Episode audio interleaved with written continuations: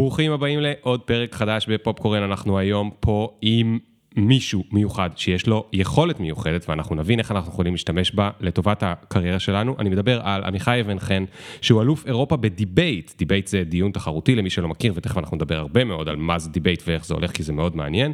זה אומר שבגדול הוא וכחן מצוין, הוא מאמן מועדון הדיבייט של אוניברסיטת תל אביב, ויו"ר ליגת הדיבייט הישראלית בדימוס. הוא גם בוגר תוכנית איי פי אם להכשרת מנהלי מוצר במייקרוסופט, והיום הוא ראש צוות מוצר באקסיס סקיוריטי. אני לא מרחם בכלל על האנשים שאצלו בצוות, אי אפשר לשכנע אותו לעשות כלום, מסכנים. אנחנו נדבר גם על זה, נדבר על איך אפשר להשתמש בסופט סקיל המדהים הזה, שנקרא וכחנות או דיון רהוט או העלאת טיעונים וכו' וכו', כדי לעזור לנו במשא ומתן עם לקוח או עם המנהל על שכר, אני מקווה שהעובדים שלא מקשיבים, ב... בדיונים שבהם אנחנו רוצים לקדם את האג'נדה שלנו אל, מישהו אחר, אל מול מישהו אחר. אנחנו אפילו בסוף נלמד איך, אה, עמיחי המציא שיטה, איך להשתמש ב, בטכניקות של דיבייט, כדי לשפר אה, את אה, ניהול מוצר, את, ה, את המקצוע שבו הוא אה, נוהג. אה, כל זאת ועוד, אבל הרבה מאוד אה, אה, דרכים לשכנע אחרים. חבר'ה, אה, אני יודע שזה פודקאסט על קריירה, אתם מוזמנים להשתמש במה שעמיחי הולך לספר לנו גם בזוגיות, וגם עם הילדים, ואני מקווה שנשתמש בזה לכל דבר אחר. עמיחי, אני רוצה שתלמד אותי להיות וכחן יותר טוב, ולשכנע אנשים יותר טוב בטיעונים שלי, כי זה כל מה שבן אדם רוצה בחיים, שבסוף הוא יוכל להגיד, אמרתי לך. אנחנו נתחיל בעוד שנייה. Yeah. בו, בו, בו, בו. One time. Look. Ring the alarm, hot ass nigga, big ass head so my dreams get bigger, big campaign songs so my flows get sicker, confidence bigger than a drunk ass nigga, look. אני נמצא באוניברסיטה ענקית באתונה. סביבי חמש מאות עד שש מאות סטודנטים מכל רחבי אירופה. הגעתי לפה אחרי שבוע שלם של דיבייטים מהבוקר עד הלילה, שבה אני מנצח קבוצה אחרי קבוצה, ומגיע לשלבי הגמר של התחרות אליפות אירופה הגדולה. מולי יש קבוצות מקיימברידג' ואוקספורד, עם מבטא בריטי מצוחצח ופהפה, מדברים על מוסריות, והדיבייט הוא משהו כבד כזה, האם ארצות הברית צריכה לממן חקלאים בשטחה. אני עולה, יש לי דף מסודר עם כל הדברים שאני רוצה להגיד. אני מתחיל לדבר, ואני קולט שאני, יש לי בלקאוט, ואני לא זוכר את המילה לחקלאי. אוי. עכשיו, זה חצי מהמילים שאני צריך להגיד בנאום. ואני עומד, ואני מתפתל שם, אני עושה, no, you know, with a field, and... ואז אני בסוף אומר, people who grow stuff. וואו. מהשלב הזה אני ידוע כ-people who grow stuff men. עושים עליי מימס באינטרנט, כל פעם שמישהו מדבר על איך לעשות דיבייט טוב, גם אם יש לך בעיות אנגלית, מיד שולחים אותו אליי, ועל כל ההישגים שלי בעולם, זה הדבר שאני ידוע בו, איש ה-people who grow stuff. אוקיי, מה עם קהילת המריחואנה? התקשרו לי לבקש לעשות פרסומת? לא כדאי להם, כמות הפעמים שאני תמכתי או התנגדתי בלגליזציה שכל סם היא ענקית, לא הייתי סומך עליי כפרזנטור. כן, אפשר לצטט אותך גם בטיעונים נגד.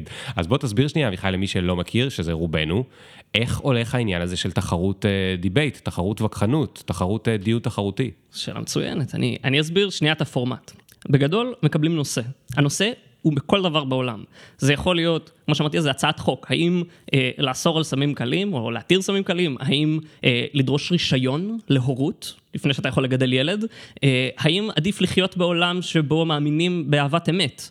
אה, האם אה, רוסיה צריכה להתקרב כלכלית לסין, או להתרחק ממנה?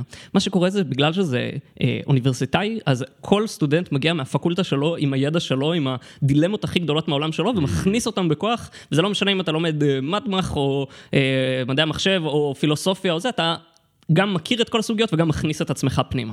עכשיו, אני מקבל, אני נכנס לתחרות או לסיבוב דיבייט, ואני מקבל את ההצעה, נגיד, בית זה יפרק את דיסני, הדאגיד, כי הוא גדול מדי ושולט בתרבות של כולנו, ראיתי ספיידרמן, היה מצוין, ואני מקבל רנדומלית, האם אני תומך או מתנגד בהצעה, זאת אומרת, זה לא אג'נדה מהבית, זה אתה מגרילים לך. זה לא אג'נדה, לא משנה מה אני חושב, בשלב הזה אני פושט את זה, ונכנס לראש של בן אדם שחושב שדיסני זה הדבר הנורא בעולם.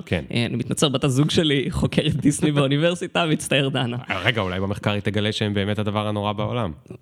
במקרה שלה אני... טוב, בשלב זה כבר קיבלנו תביעה מדיסני. דיסני, אתם הדבר הנהדר בעולם, אני לא מפחד מתביעות חוץ מכם. בצדק. אז אני מקבל דעה. נגיד, צריך לפרק את דיסני. רנדומלית. עכשיו, המשחק הוא בזוגות. בוא, אז... בוא נעשה רק לצורך התביעה שאתה מקבל שצריך להשאיר את דיסני. שצריך להשאיר. לשלס, לטובת כן, שלום בית. ש... לטובת שלום בית. אז אני תומך בלהשאיר את דיסני כמו שהיא. אני בזוג, יש איתי בן או בת זוג. יש לנו רבע שעה הכנה. אנחנו לא יודעים את הנושא מראש. אסור לנו להשתמש באינטרנט, אסור להשתמש בשום חומר אה, עזר, ואנחנו צריכים לחשוב על טיעונים בעצמנו. ומה שקורה זה שאחד מאיתנו עולה לנאום, נגיד, בעד דיסני, ואז עולה מישהו מהצד השני נגד, ואז עולה אני בעד, עוד מישהו נגד, אנחנו מגיבים אחד לשני, אנחנו טוענים בעד, אנחנו עונים, אנחנו עושים אסטרטגיות. וכאן מגיע החלק היותר מתוחכם. במשחק הזה אין שתי קבוצות. יש ארבע קבוצות. זאת אומרת, אני לא צריך להסביר רק למה הצד שלי צודק, ודיסני זה הדבר הכי טוב בעולם, אני צריך להסביר למה הסיבות שלי הן יותר טובות מסיבות של עוד קבוצה שגם היא תומכת בזה. אז כאילו זה במה, ויש עליה ארבע זוגות, שניים, שני זוגות בעד ושני זוגות נגד, ואתה כדי לנצח צריך לעשות גם טיעונים בעד, אבל אתה לא עוזר לזוג השני שאיתך בעד, אתה צריך גם להתעלות מעליו. צריכים להיות לך טיעונים הכי טובים בעד. כן, הפורמט מדמה פרלמנט בריטי, או אפילו כמו בישראל, נכון, יש קואליציה, ובקואליציה יש כמה מפלגות, כן. ועכשיו יש עתיד, גם אם יש עתיד וימינה תומכים באותה הצעה, הם לא רוצים שהשני ייקח קרדיט על זה שהיא עברה. הם רוצים להגיד, זהו, כולנו תומכים, אבל אנחנו תומכים מהסיבות הטובות. אז זה מה שהופך את ה... הפורמט הזה ליותר אסטרטגי ומתוחכם, יש המון פורמטים אחרים, לבתי ספר יש פורמט של רק שתי קבוצות, שהוא יותר נחמד כזה, לאוסטרלים ואמריקאים יש פורמט אחר, אבל זה הפורמט שהוא... עכשיו, ההנחה היא שהנושא שקיבלת עליו להתווכח, הוא... סליחה שאני אומר כל הזמן להתווכח, זו המילה להתווכח, או שזו מילה מעליבה לזה? לטעון... אנחנו, תראה, בסופו זה להתווכח, כן? אתה מנסה לשכנע איזה חבר שופטים... מה זה אגב, רגע, אם נהיה רגע ממש חנונים, דיבייט, מה זה הדיבייט? אז אני לא יודע מה המקור של זה באנגלית, אני אגיד שבעברית נתנו לזה תרגום מעמת, שזה שם מאוד גרוע. המקום השני היה על זה איזה דיון עם האקדמיה, ורצו לקרוא לזה קרב שיח. והפכתי לאיזה מעמטור, במקום להיות לוחם שיח, ואני מאוד כועס. מאוד כועס, וגם דיסני לא יקחו אותך להיות הגיבור הבא בסרט. אוקיי, אז עכשיו אתם צריכים לעלות לבמה. כמה זמן כל הדבר הזה נמשך? כל האירוע הזה הוא לוקח בסביבות שעה, זאת אומרת, יש שבע דקות נאום לכל אחד, כולל כזה, יש שאלות באמצע, יש המון חוקים, ויש שמונה דוברים, אז... כמעט שעה. כן, כמעט שעה, יש כזה, גם לוקח איזה דקה שתיים בין בן אדם לבן אדם, אחרי זה יש שופטים יוצאים לחדר צדדי, עוברים על כל מה שקרה, יש המון המון יוריסטיקות על איך לייצר שיפוט שהוא לכאורה אובייקטיבי. אני במטרה, המטרה שלי כדובר זה לדפוק את השיפוט ולגרום לו להיות כמה שפחות אובייקטיבי וכמה שיותר רדי, והשופטים הם בתחרות בפני עצמם, השופטים הכי טובים גם הם מקבלים כבוד וכאלה, והם המטרה שלהם זה להיות כמה שיותר אובייקטיביים וחסרי פנים, יש שיגידו בניגוד מוחלט למציאות. כן. כן, עכשיו תגיד, אז, אז זה כבר שאלה הראשונה שלי בעצם על, נקרא לזה אומנות השכנוע. מה הכי כדאי להיות מתוך השמונה אנשים? זה שמדבר ראשון או זה שמדבר אחרון? אז אני אגיד שלאנשים יש את הנטייה, רוב האנשים מעדיפים להיות אה, הצד המתנגד.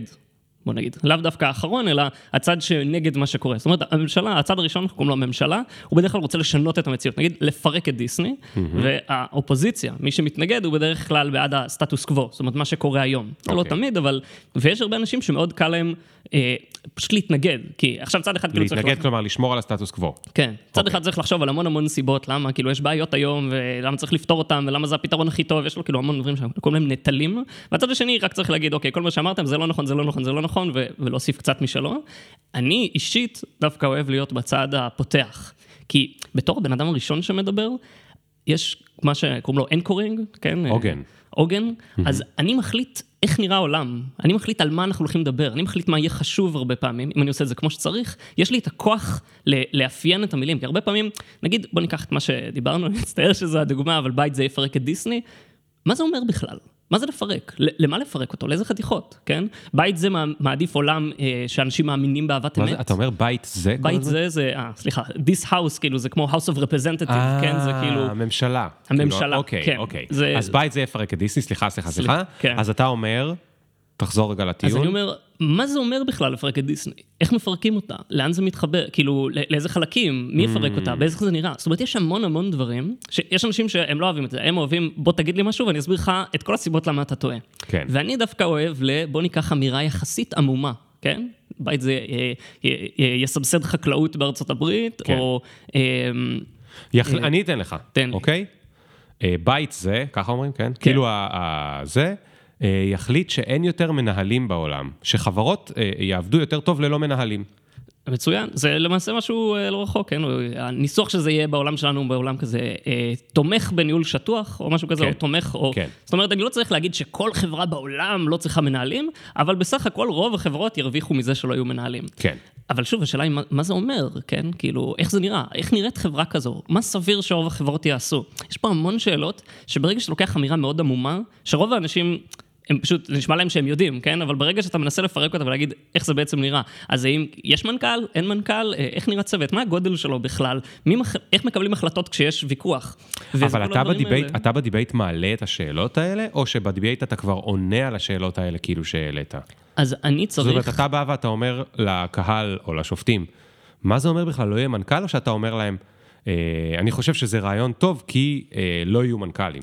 אז אני צריך להסביר, יש פה כמה בעיות, כן? אני, יש גבול דק בין מה מותר לי להגדיר ולהגיד, זה מה שאני תומך בו, כן? כאילו, אז במקרה הזה יכול להיות שאני יכול להגיד במה אני תומך, אבל אני, יש פה משהו יותר מסובך, כי אני צריך להסביר איך אנשים חושבים. אם הייתי ארגון, ואני יודע מה התמריצים הכלכליים או הארגונים של ארגון, איך סביר שהייתי בונה עכשיו את המבנה שלי? או בוא נסתכל על חברות שקיימות היום, שבהם יש ארגון שטוח ואין הרבה מנהלים, איך הן עובדות, ואז כאילו פשוט לייצר איזושהי תמונת עולם, כדי שכולנו נדבר על אותו דבר. אבל אין לך גוגל עכשיו, אין לך זה, אתה יושב שם ברבע שעה בחדר, איך תמצא עכשיו חברות שעובדות בצורה שטוחה? אז אני אגלה לך סוד. כמות הפודקאסטים, עיתונים, ספרים שאני קורא, שכל המטרה שלהם היא לגלות כמה שיותר ידע כללי, כמה שיותר יצירתיות, כמה שיותר תפיסות עולם, היא ענקית. כי בסוף... וזה מה שאנשים ברמה הכי הכי גבוהה עושים. ברמה התחתונה, אתה כל פעם מקבל נושא, כל פעם זה משהו שבחיים לא חשבת עליו, והוא לא היה קשור לחיים שלך, אתה מתפלא. ובאיזשהו שלב, כשמתאמנים לאליפות אירופה, ואתה משקיע בזה, כאילו, שנה שלמה של לתחון, אתה שואל את עצמך, איזה תפיסות עולם אני יכול לייצר לעצמי? זאת אומרת, אם הייתי, בדרך כלל במוסר או כלכלה, הרבה פעמים זה קל להגיד, ליברטריאן, כן? בן אדם שמאמין שחופש זה הדבר הכי חשוב, רוב מה שהממשלה נוגעת בו זה רע, מה הוא היה אומר עכשיו על השאלה שנמצאת לי מול העיניים? לעומת זאת, סוציאליסט, קומוניסט, מרקסיסט, שמאמין שתכנון ריכוזי, שוק חופשי הוא אף פעם לא הוגן, לא, לא רק האמונה הזו, כן? אני גם צריך הרבה פעמים לדעת להסביר אותה בשיחה יומיומית, כך שבן אדם אחר יקשיב לה, וזה לא יהיה סיסמה, כן? הרבה אנשים אומרים לי, "זה לא טוב כי זה פוגע בשוויון." ואני פשוט שואל אותם בדיבייט, בתור שופט שאין לו דעות, וכזה, "מה אכפת לי?" כאילו, "מה, מה אכפת לי משוויון בכלל? מה אכפת לי מחירות? מה אכפת לי מדמוקרטיה?" ואם אתה לא יודע להביא סיבות יומיומיות, סיבות שיהיו באמת, כאילו, כמו זה first principles, כן? לרדת למשהו שכל בן אדם היה מסכים עליו, אה, אני לא אומר שלא ניתן לתקוף, לא ניתן להאמין, כן. אבל בוא תסביר לי בכמה מילים, למה דמוקרטיה זה חשוב בכלל, כן? למה חופש זה חשוב בכלל? אז, אז בוא ניקח את זה שוב לדוגמה שלנו. אז נגיד שה, ה, ה, זה בדיבייט היה, הנושא בדיבייט היה, האם לתמוך בחברות ללא מנהלים, עם ניהול שטוח, אוקיי? כן. ועכשיו אתה אומר, אני יכול להביא איתי את התפיסה, נגיד אני מבין ממש טוב בתפיסה המרקסיסטית, אתה מבין בתפיסה כן. הזאת? אז אוקיי, בת... אז עכשיו תטען לי למה, למה, כאילו כן או לא, אני לא יודע. כן, לא, אז, אז, אז תראה, זה לא, זה לא יהיה טיעון מלא של דיבייט, אבל אני כן אגיד, שנגיד בעולם התפיסה המרקסיסטית, אז איזשהו מקום השוויון וה, והאוטונומיה, והבעלות על היצור של כל בן אדם היא נורא נורא חשובה. וכשאני אומר, בחברה שהיא היררכית, ויש אנשים שמקבלים את כל ההחלטות, או אליהם מתנקזים ההחלטות ומורידים אותם לאנשים למטה, שהם מקבלים את המשכורת היותר גבוהה, שהם חלק, הם מקבלים יותר מניות, הם מקבלים הרבה הרבה ממה שהחברה הזו עושה, זה יוצר חברה לא שוויונית שמנצלת את האנשים למטה. עכשיו, כל עובד ועובד בשורה התחתונה, הוא בעצם... פחות ופחות מההחלטות שהוא עושה במהלך היום, מה, מהתוצר של מה שהוא עושה במהלך היום מגיע אליו חזרה, ולכן, אתה יודע מה? בוא נגיד שיש לנו פחות יעילות כלכלית. בוא נגיד שהחברות האלה יתפקדו פחות טוב. אם תשעים אחוז מהעובדים בעולם יקבלו יותר אוטונומיה על החיים שלהם, יקבלו יותר, אה, ש, שמה שהם עושים הוא לא מונוטוני ו, ומוכתב למעלה, אלא שהם בחרו אותו, אני חושבת שהחיים שלהם יהיו יותר טובים, אפילו אם יהיה להם אייפון פחות טוב, כי אה, אנחנו נראית פחות, כן? אז זה, זה דרך שבה אני לוקח תפיסת עולם, okay. ואני מכיל אותה למקרה הספציפי. עכשיו תעשה הפוך עם הליברטיאני. ליברטריאני, אתה רוצה שהליברטריאני יתמוך בלא מנהלים או יתנגד, כי זה לא משנה כל כך, זה הסוד. זה לא יאמן. הייתי רוצה שהוא יתנגד. שהוא יתנגד. תסביר לי למה חייבים מנהלים. בגדול הוא יגיד שלכל בן אדם, כאילו באיזשהו מקום, כל בן אדם הוא ממקסם את העושר של עצמו.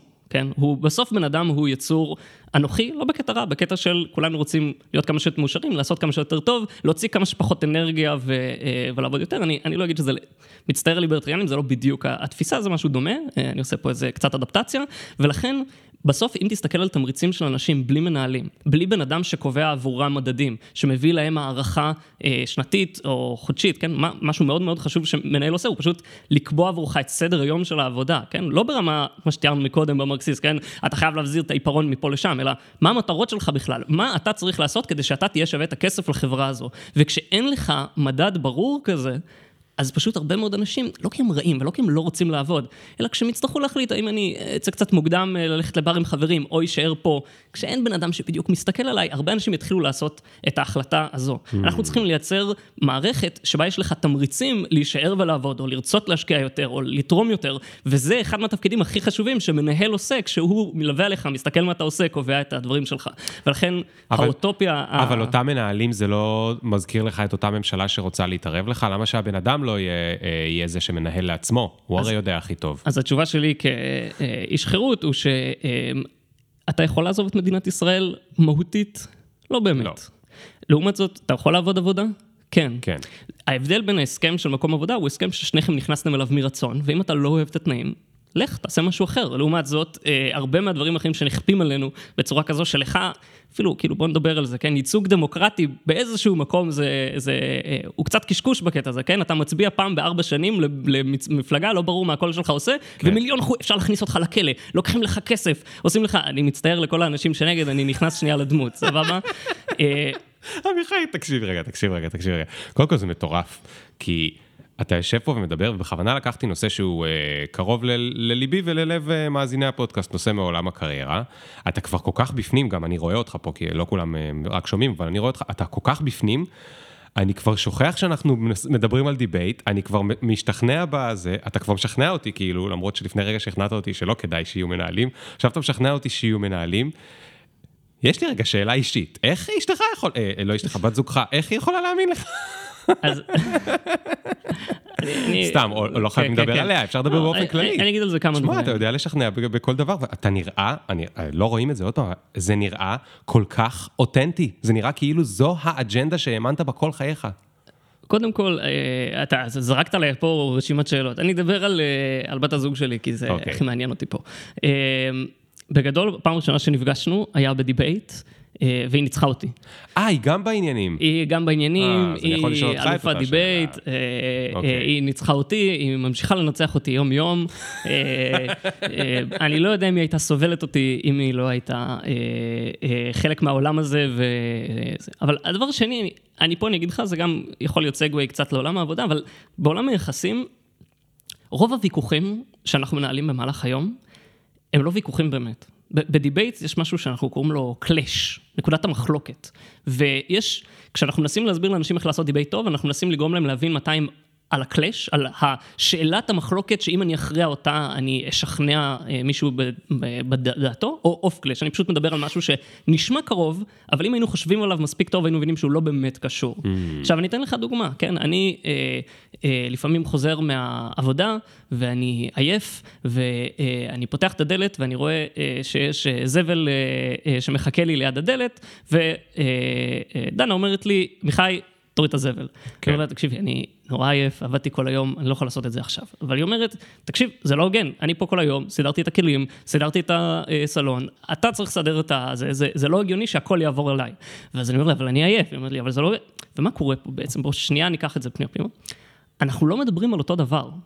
כשהיא אומרת, כשאני אומר, אני עייף, ואין לי כוח לעשות את זה, אני אעשה את זה אחר כך, אני, אני בעצם מדבר על קצת תועלתנות כזו, כן? אני אומר, אני עכשיו, הפגיעה, הפגיעה בי, מלהוריד את הזבל עכשיו, תהיה יותר גדולה מלהשאיר אותה, או משעה תורידי אותה. כי המחיר שזה לוקח נפשי עליי עכשיו, הוא יותר גדול. כן. מצד שני, כשהיא אומרת, זה לא הוגן, אני כאילו טיפלתי בכל הבית, היא מדברת על שוויון בכלל, כן? היא אומרת, זה לא ש... העבודה שלנו, חלוקת העבודה שלנו כ- כ- כזוג שחי ביחד, צריכה להיות שוויונית. כן. וכל עוד אני אדבר על מין תועלת, והיא תדבר על שוויון, אנחנו לעולם לא נצליח להכריע את זה. אני לא אשכנע אותה שזה שוויוני, ולא תשכנע אותי שזה עוזר. כש, כש, אני עושה את זה קצת מתודי עכשיו, כן, בעולם האמיתי, ברור שזה קצת יותר. אם, אם אני אבין שאנחנו לא מדברים על אותו דבר, ואני אגיד לה, את צודקת, זה באמת לא הוגן. אני בסופה שיעבוד פי שתיים יותר קשה, כי אני לא עובד מהבית ואני נמצא ויהיה לי יותר כוח, ואז זה יהיה שוויוני, פשוט נעשה חלוקה אחרת. או היא תגיד לי, זה בסדר להוריד את זה עכשיו, אבל מחר בבוקר כשיש לך המון כוח, תוריד את זה ואז יהיה בסדר. אז כל אחד ידבר פתאום על, על הקלש, שמעניין את הצד השני, כן. על נקודת הוויכוח האמיתית. Mm. אני, אני מנסה להגיד שלדעת להתווכח טוב, הרבה פעמים גורם לי להתווכח פחות. כי אחד מהדברים הכי חשובים בדיבייט זה, זה בכלל להקשיב. כי אם אתה לא מבין, יש אלף דרכים, אלף דברים לדבר עליהם. סתם, הדוגמה שהבאנו עכשיו על מנהלים, זה סתם היו שתי דוגמאות. יש אלף דרכים לתקוף את זה, זה מה שמקום לו, דיבייט פתוח, כן? שיש המון, המון, המון, העולם משתנה בצורה מהותית, והמון דברים השתנו, ולא ברור על מה אתה הולך לדבר. כן. ואם שנינו נגיד, אתה תגיד לי, הנה משהו טוב שקורה, ואני אגיד, הנה משהו רע שקורה, יגיע שופט ויגיד, מאיפה אני משווה אותם? והדרך... כי אני דיברתי על תפוח ואתה על תפוז. בדיוק. כי כמו עם השוויון וחירות, זה הרבה פעמים דברים אחרים. והדרך היחידה לשכנע אנשים היא להבין מה חשוב להם. מה, מה הערך שהם מנסים למקסם, ולא לדבר על מה שקל לי או מה שחשוב לי, אלא מה חשוב לו, אחרי שקשבתי לו, ולדבר על זה. Mm. וזה מונע, מונע הרבה, או, או סוגר ויכוחים, לא בזה שניצחתי או הפסדתי, בזה שפשוט הצלחנו לדבר על מה שבאמת מעניין אותנו, כן. או מה שבאמת חשוב לנו, וגם לפעמים פשוט גורם לי להבין שאנחנו לא באמת מתווכחים, כן? כן. אני, אני יכול להסכים איתך על מלא מלא דברים, בוא נדבר על הנקודה הקטנה שבה היא באמת נקודת הוויכוח שלנו, ואז רק נכריע אותה. אבל תגיד, פוליטיקאים, אפרופו, יש להם שיטה קצת אחרת, זאת אומרת, ו- ותכף תסביר לי איך זה מסתדר, כי אתה הרגע אמרת לי, אני רוצה להתווכח עם... דנה, אמרנו? כן. דנה, דנה דיסני, זה הכל שם בדלת. אני לא רוצה להתווכח עם דנה. לא, אבל... לא, אתה אומר, כשאני רוצה להתעמת עם דנה, הדבר הנכון יהיה להבין רגע על מה היא מדברת, ולהתווכח איתה על זה. זה נשמע כאילו, you're optimizing for להתעסק בקלש, כמו שאמרת, ולא להתעסק בלא קלש, אוקיי? אגב, הדוגמה שנתת הייתה חמודה, כי בה אתה הבנת אותה, ואתה גם אומר לה, אני בסופה שיעשה פעמיים. יכולת גם לעבור לנקודת הקלש, שהיא רוצה שוויון, ולטעון שאתה לא חושב שזה ראוי, השוויון הזה, או שלמה בכלל צריך שיהיה בינינו שוויון, וכו וכו וכו. לא דיברתי על קלש מישן בסלון, פשוט. אוקיי, זה קלש אחר. פוליטיקאים, ואני בכוונה משתמש בזה, כי תכף נביא את זה לעולם העבודה, יש להם שיטה אחרת, אתה רואה את זה בחדשות. מישהו בא, שואל אותם על משהו שעבורו זה חשוב, אותו איש בחדשות, והפוליטיקאי כמעט ברנדומליות יהיה אם הוא יענה לו על מה שהוא שאל. לפוליטיקאי יש אג'נדה משלו, והוא מעביר את הדיון למשהו אחר, ביודעין הוא, הוא, הוא משאיר את הקלש לא מעניין, ועונה על משהו אחר, והעיתונאי ישאל שוב על מה שהוא רצה, והפוליטיקאי זה, עכשיו, למה אני אומר את זה? כי יש פה, יש פה שני סוגים אחרים של ויכוח. יכול להיות שיש לי ויכוח עם מישהו, וכדי לשכנע אותו, כמו שאתה אומר, אני צריך להגיע לנקודה שבה הוא נמצא, ולא לנסות לדבר על מה שרק אני רוצה. ויכולה להיות טכניקה אחרת שבה אני כאילו מתעלם קצת ממה שהוא אומר, ומנסה להביא את האג'נדה שלי. כן, אז אני אתחיל בזה שתרבות הדיון בארץ ובחדשות ובפוליטיקה היא מזעזעת. אבל אני כן אגיד כאילו שפוליטיקאים הם מאוד חכמים, כי הוויכוח או הקלש של פוליטיקאי הוא לא באמת עם הבן אדם שמדבר איתו. כאילו כשאני עכשיו, אפילו שני פוליטיקאים מדברים, פוליטיקאי עם, עם, עם, עם מראיין, לא אכפת לו אם הוא משכנע, יטרין מצליח, בלה בלה בלה. הקלש או הבן, הבן אדם שהוא מתווכח איתו או דן איתו, זה אתה בבית. כן. ומבחינתו הוא מסית את זה לקלש שטוב אליו, כן? הוא, הוא, הוא, כאילו, הוא בא עם אג'נדה, עם מה הוא רוצה להגיד, מה, מה הנקודות חוזקה שלו, מה הוא רוצה שאנשים ידעו בבית, מה לדעתו מעניין אנשים, וכש, והוא אומר, לא אכפת למה ישאלו אותי, המטרה שלי היא לדבר על הדברים האלה, כי זה לדעתי הקלש, זה המקום שבו אם בן אדם בבית ישמע אותי, הסיכוי שהוא יעביר את ההצבעה שלו מבן אדם אחר אליי, הוא יותר גבוה, וברגע שהוא מבין עם מי בעצם הוא מדבר, ושכאילו כל החדשות או הצד השני הם, הם סתם תפאורה כדי להעביר את המסר שלו, אז הוא עושה את ההחלטה הנכונה, כן? הבנתי. הוא עובר לצד אז הזה. באותה מידה בדיבייט, לך, אתה לא רוצה לשכנע את מי שנגדך, כי הוא גם ככה יישאר נגדך, אתה רוצה לשכנע את השופטים בעצם, נכון? בדיוק. אוקיי, אוקיי. אז עכשיו, הנה, הנה אני לוקח את זה לעולם העבודה. אז נגיד שיש לי איזשהו אה, ויכוח עם הבוס שלי, אפילו ויכוח נעים, לא חייב להיות אה, לא נעים. לא שיש לי בוס או ויכוחים לא נעימים, אבל בעיקרון, לפעמים אני מנהל, אני הולך לדבר עם המנהל שלי, ויש לנו...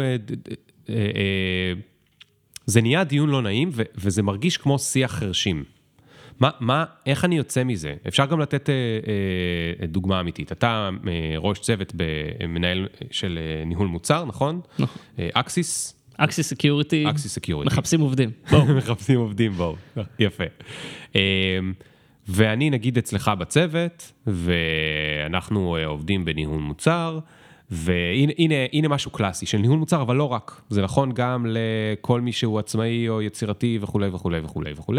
והסוגיה הולכת ככה. אנחנו צריכים לעבוד על הפיצ'ר החדש למוצר, אוקיי? או עבור עצמאי, אני רוצה להרים לעצמי עכשיו אתר. עכשיו, יש פה שתי גישות. גישה אחת אומרת, אני אלך, אני אדבר עם הלקוחות, תשאל אותם מה הם רוצים. נגיד, אני עכשיו רוצה, אני לא משנה עוד פעם, אני עצמאי ואני יועץ שיווק, אני איך, אני אשאל את הלקוחות שלי, מה הייתם רוצים, איזה שירותי ייעוץ הייתם רוצים שאני אתן לכם בשיווק, או אני מנהל מוצר, מה הייתם רוצים שיהיה באפליקציה? תספרו לי, אוקיי? גישה אחרת אומרת, הם לא יודעים מה הם רוצים. יש דרכים אולי לשאול אותם, אבל הם בטוח לא יגידו לך את האמת, אם תשאל אותם מה הם רוצים, יגידו לך משהו שדומה למה שהם ראו עד עכשיו, מה שהם חושבים שהם רוצים, אתה מהנהן, אתה יודע על מה הם מדבר. אתה, אתה בול בנקודה. אוקיי, ועכשיו המנהל והעובד מגיעים, והעובד אומר למנהל, תקשיב, אני יודע מה צריך להיות הפיצ'ר הבא, עשיתי, הוא נורא מתגאה, עשיתי עשרה רעיונות עם לקוחות פוטנציאליים, או שוב, אם זה עצמאי, דיברתי עם עשרה לקוחות פוטנציאליים, הם אמרו לי שהם הם, הם רוצים שדבר ראשון שהאפליקציה נפתחת, יהיה כפתור גדול ענק שמראה את השעה, כי זה אפליקציה על לא יודע מה, ואם יהיה כפתור הגדול ענק שמראה את השעה, וזה. עכשיו, אתה המנהל, מגיע עם הרבה ניסיון, ואתה אומר, תאמין לי, זה לא מה שהם רוצים, תאמין לי, זה לא מה שצריך. עכשיו, איך בכלל מיישבים את זה? כן, אז קודם, אני אגיד שאני מאוד אוהב את הדוגמה שלך, כן? כי עם לקוחות זה הרבה פעמים קורה, זאת אומרת, אתה מדבר עם לקוח והוא אומר דברים, אבל הוא לא אומר, הוא לא חד על הקלש, כן? הוא לא באמת יודע מה הדו... לבטא, כן? כי פשוט יש לו מקצוע אחר והוא בדברים אחרים, לבטא מה באמת הבעיה שלו, ומה הבעיה שאם תפתור אותה, אז אתה, אתה תפתה אותו. עכשיו, עכשיו השאלה היא, כאילו, איך, איך להוכיח את זה, כן? איך להסביר את זה. כן. אז קודם אני אגיד שעצם זה שאתה תשאל את עצמך, למה? כן? למה זה נכון? למה זה חשוב? למה, למה הדברים הספציפיים שאמרתי הם נכונים? זאת אומרת, הלקוח אמר, אבל עכשיו אני צריך גם לשכנע את עצמי. אז קודם כל אני אשאל את הלקוח. הוא גילי, אני רוצה שעון גדול. ואז אני אתחיל בלשאול אותו, קודם כל, למה זה, כאילו, למה? למה אתה צריך את זה? והוא יגיד לי, אה, כי אני רוצה לדעת מה השעה בכל, לא יודע, לדעת באיזה שעה קרה כל דבר. לא יודע. ואז אתה תגיד לו, בעצם למה? איך אתה משתמש בזה? כאילו, בוא תראה לי. ואז הוא יראה לך, אה, כל פעם שמישהו פותח, אז הוא פותח, יש להם תיקייה אחרת, שאליה הוא מעתיק את השעה בדיוק ברגע שכתוב בשעון הגדול, ואז הוא כותב את זה לשם. אז לא, למה התיקייה הזו קיימת? ויש איזשהו מקום, זה קצת, בדיבייט אנחנו תמיד קוראים לזה, למה זה נכון ולמה זה חשוב. מין, כל, כל טיעון נמצא כמו גרף דו-ממדי כזה, שאתה צריך להסביר גם ש, שהדובר יבין בצורה מאוד מאוד טובה למה מה שאתה אומר הוא נכון ומבוסס, זה קצת כמו שאמרתי, לרדת לעקרונות יותר ויותר בסיסיים, אבל מצד שני, למה זה חשוב? כאילו, למה זה באמת הדבר שישכנע את דעתך? ובדרך כלל התשובה הראשונה היא... בדרך כלל התשובה הראשונה היא מאוד מאוד רחוקה מהמאוד חשוב ומאוד נכון, כן? היא נמצאת בקצת נכון וקצת חשוב. וכל מה שאתה שואל אותו, למה זה קורה? בוא תראה לי, בוא תסביר לי, בוא תגיע. וכשאתה מגיע בסוף עכשיו למין... זאת אומרת, רגע, רגע, רגע, אז בוא נשאר רגע שם וניתן שוב דוגמה, נגיד, של עצמאי. עכשיו אני יועץ שירותי שיווק, אמרנו, נגיד בדוגמה הזאת, ואני בא למישהו והוא אומר לי, אני חייב שתעשה לי אני חייב שתעשה לי סרט, תעזור לי לעשות סרטון לעסק שלי, אוקיי? כן. ואז אני אומר לו, למה אתה רוצה סרטון?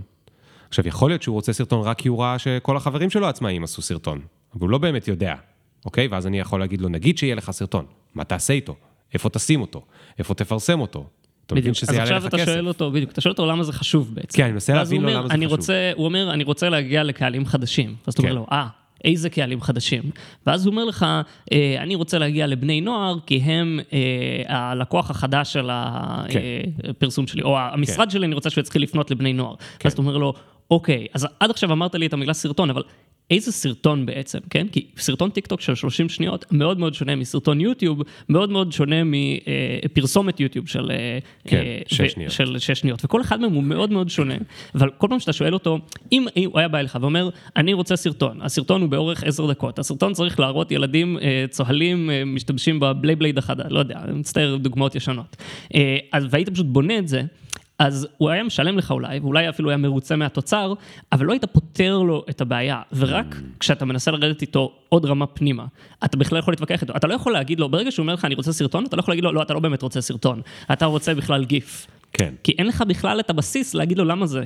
אבל רק ברגע שאתה שואל אותו למה זה נכון, ואתה מקבל את הסיבה הבסיסית יותר, אז אתה יכול להתחיל לעשות איתו, זה לא מסע ומתן אפילו, כן? אלא להציע לו הצעה טובה יותר. אם הדבר שאתה באמת מנסה לפתור, הוא לא אה, סתם להשיג פרסום, אלא להשיג פרסום לילדים, ושמעת שזה עובד יותר טוב עם סרטונים, אז במקרה הזה בוא ניתן לך מהניסיון שלי, וגיפים, כן. אה, לא יודע, סטיקרים כן. לוואטסאפ, זה דרך עוד יותר טובה להגיע אנשים אלה. הנה שלושה קמפיינים שעשיתי, והנה בכמה אחוזים כל אחד מהם עלה.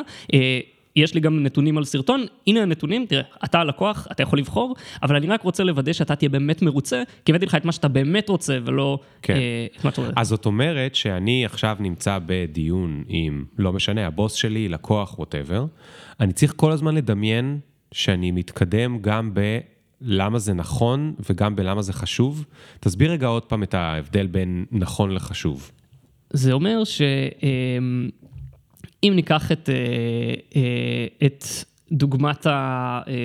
ניקח את דוגמת המנהלים, סבבה? כן, כן. אז נגיד אני רוצה... מנהלים כבר, האם צריך מנהלים, האם צריך מנהלים בארגון. בארגון, כן. כן. אז נגיד, אתה רוצה להגיד, בלי מנהלים, אנשים יעבדו פחות טוב. זה אמירה. כן. אבל עכשיו אתה צריך לשאול את עצמך... למה זה נכון? יכול להיות לו אותם בסיבות, כאילו הרבה, אה, הרבה סיבות את זה. בוא, בוא נביא משהו אפילו יותר כיף, כן? נגיד אתה רוצה להגיד, אה, אני רוצה עכשיו אה, לעשות לי, אה, לעשור על אה, סמים קלים, נגיד במדינה שאפשר. כן. עכשיו, אני שאל אותה, דבר ראשון שאתה צריך לשאול אותי זה, למה? למה? כאילו, למה, למה אתה רוצה לעשור על סמים קלים? בוא נבחר סיבה. כן. תן. אה, כי... אה, אה, לא השתכנעתי. לא השתכנעתי. לא, בוא נגיד, נגיד אני אגיד שזה... כי... כי אין פלטפורמה למחירה של סמים קלים והם מעלימים מיסים. או, אם אתה רוצה לדבר איתי על העלים מיסים, אוקיי. אז קודם כל, אז הסוג הפתרונות שאני אגיד לך זה, הנה מנגנון שבו עוצר כאילו העלמת מיסים, אוקיי? ואם אני אתחיל לדבר איתך על כמה זה מזיק ולא בריא וכאלה, זה לא יעניין אותך בכלל, נכון? כי בעצם זה לא הסיבה. אצלי בראש, כשאתה שומע אמירה כללית, תמיד לך בראש יש סיבות ללמה זה נכון או לא נכון. זאת אומרת, יכולתי להגיד גם כי זה פוגע בבריאות. נכון. ואז זה שני דיונים לגמרי ראשונים. כן. אבל נגיד עכשיו אמרת לי כי אנשים מעלימים מיסים. אז אני יכול לענות לזה או להעמיק את זה בשתי דרכים. אחד, אני יכול להגיד לך, הנה סיבות, למה זה, כאילו אפשר לפתור את זה בדרך אחרת, יש לנו דרכים לא להעמיק מיסים, ואני יכול להגיד לך, למה זה חשוב? כמה מיסים זה כבר? כמה כסף מדינת ישראל? האם זה באמת שווה להכניס אנשים לכלא בשביל עוד איקס מיסים בשנה? עכשיו, פה לא אמרתי שזה לא נכון, כן? אמרתי שזה לא כזה חשוב. הבנתי. זאת אומרת, אתה לא מתנגד לאמירה שזה באמת בעייתי מיסויית, אתה רק אומר, אולי זה לא כזה אישו. בדיוק. אולי זה לא כזה, זו, אוקיי. וזה נכון, האמת, שמסתכלים מהצד הרבה פעמים על uh, דיונים בין אנשים, אתה יודע, שאתה נמצא בשולחן דיונים, ו- ויש לידך שניים אחרים שמתווכחים, אתה מסתכל עליהם, אז לפעמים אתה באמת מסתכל עליהם, ואתה אומר, כמה הם מתווכחים על השטות הזאת, נכון? זה היה ביטוי, על השטות הזאת. זאת אומרת, יש איזושהי שטות קטנה, ועליה עכשיו הם uh, נתקעים.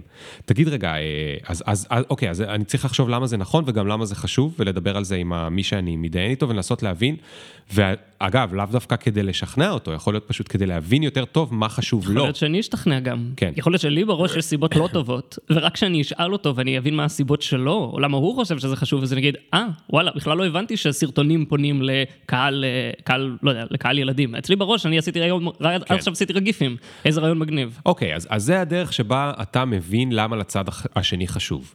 או מה חשוב לו ומה נכון לו, או האם הוא צודק או לא צודק. אבל מה איתך? מה עם האג'נדה שאתה רוצה לדחוף?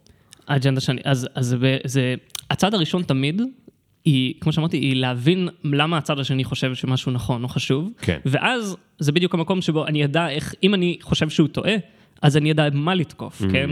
כאילו ברגע שאני יודע את הסיבות, אני יכול להביא תשובות יותר טובות. רוב הדיונים הם דיונים ברמת ההצהרות. אנחנו אומרים assertion בדיבייט, כן? אתה אומר, לדעתי מנהלים זה גרוע, כי הם עושים את הכל גרוע, או כי הם עושים את הארגון לא טוב. עובדה, אני אומר עובדה. מנהלים הם טובים, לפעמים יורדים רמה אחת פנימה. אבל הדיון בכלל לא יכול להתקיים כשאנחנו לא מבינים את הסיבות היותר בסיסיות ללמה אתה חושב על זה, כן? כי אני דיברתי על כזה עצמאות של עובדים. אתה בכלל יכול להגיד לי שלדעתך התפוקה שלהם טובה יותר, כן? לדעתך בלי, לדעתך מנהלים זה שיטה מיושנת, והיא רק... ועכשיו, אז אני בשביל לשכנע אותך, לא יעזור לי לדבר על אוטונומיה, אני צריך לדבר עכשיו על תפוקה, כן? עכשיו... כל עוד אנחנו לא, אנחנו מיד תוקפים, אנחנו מיד אומרים לא, אנחנו מיד חושבים רק על האג'נדה שלנו, והסיבות שאנחנו חושבים שזה לא טוב, זה לא יעזור. נכון. יש לי, יכול להיות אלף סיבות שאני חושב שזה לא טוב. אבל אני צריך לתת מה הסיבה הספציפית שאתה חושב שזה כן טוב, ואז לדבר עליה. כן. אתה יודע, אני אוהב, אני אוהב להשתמש במשפט הרבה פעמים כדי לנסות באמת להביא דיון למשהו יותר ש- שיוצא ממנו משהו. אני שואל, what are we optimizing for? זאת אומרת, למה אנחנו מנסים, איך אומרים את זה בעברית? לשכלל? לאפתם. לאפתם, זה לא בעברית. מה אנחנו רוצים, מה אנחנו רוצים שיצא מזה? מה אנחנו רוצים למקסם? כי, שוב, בדוגמה עם המנהלים, אז אני יכול להריב על זה עד מחר, ואז מישהו יבוא בסוף ויגיד, מה אתם בכלל רוצים למקסם? ואני אגיד, אני רוצה למקסם פרודקטיביות בעבודה, אני רוצה שכמה שיותר עבודה תעשה בחברה שלי.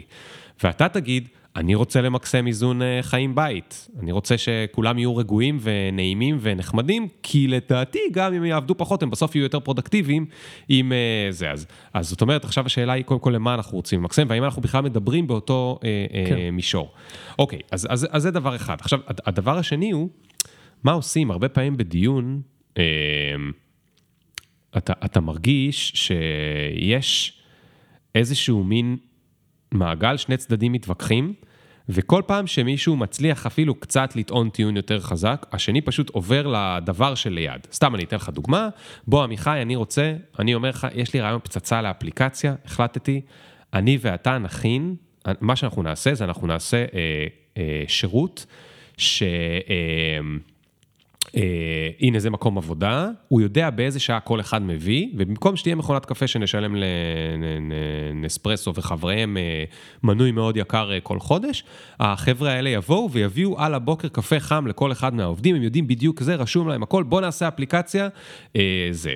ואז מה שקורה הרבה פעמים זה שאתה תתחיל לספר לי, אתה תחשוב נגיד שזה רעיון לא טוב, אתה תגיד לי, אבל איך נשווק את זה, ואני אענה לך על איך נבנה את האפליקציה, ואז אתה תשאל אותי, אבל איך נמכור את זה, ואני אענה לך על אסטרטגיה, על איך ניכנס לארצות הברית, ובעצם, כאילו זה מרגיש שהוויכוחים הם בלופ, ולופ זה לא המילה, המילה היא בלגן, כאוס, וכל אחד מדבר על מה שהוא מבין בו ונוח לו, והשני בעצם מדבר על דברים אחרים, אבל ההרגשה בחדר היא של חוסר הסכמה, כן. למרות שכאילו מבחינה דיבייטית, כאילו אין פה בכלל ויכוח, זה... זה...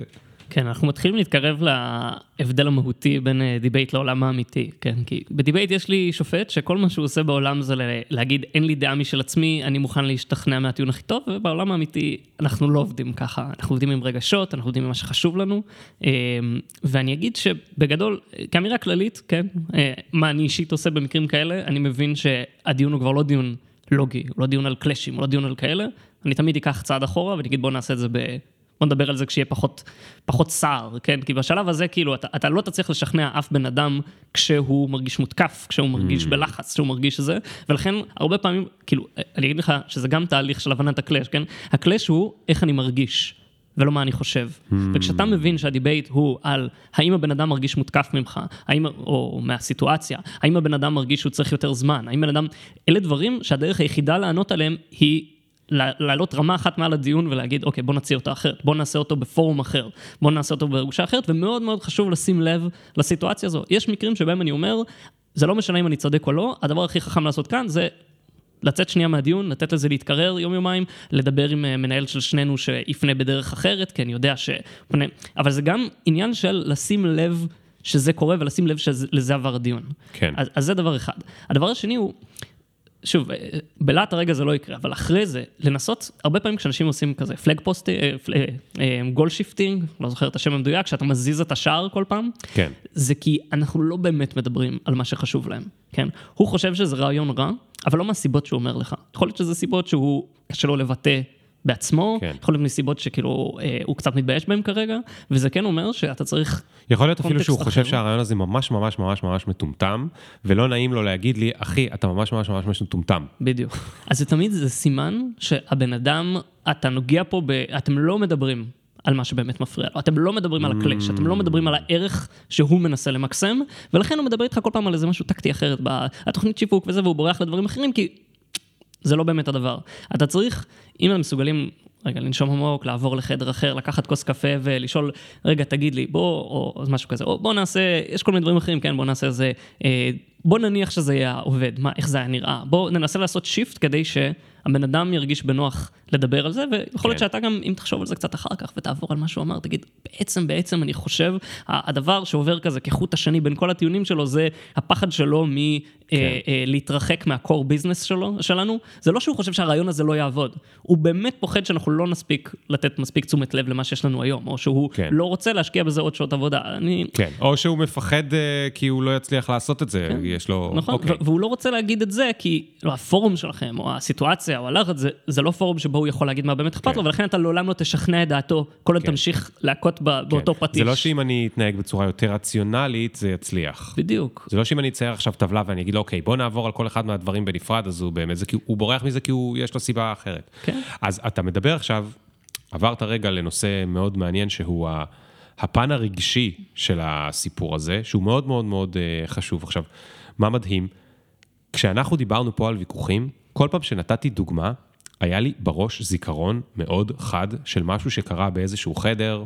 טוב, אנחנו גם יושבים בחברה שאני שותף בה, אבל בגדול, זיכרון, אני חושב, אני בטוח שזה קרה להרבה אנשים שהם כרגע מקשיבים.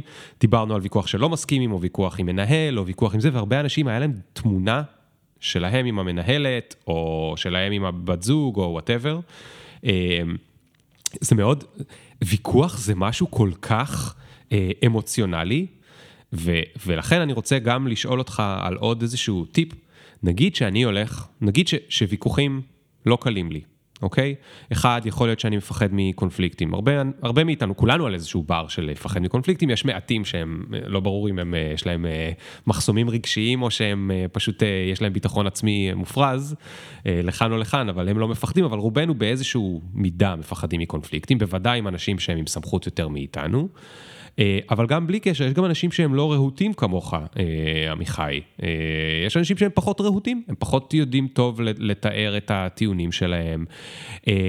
אולי הם לא מהירי מחשבה, יכול להיות שהם מאוד חכמים, אבל לאו דווקא מהירי מחשבה, זאת אומרת, שנותנים להם טיעון נגד, הם, הם מרגישים רגע מוצפים או מותקפים וזה.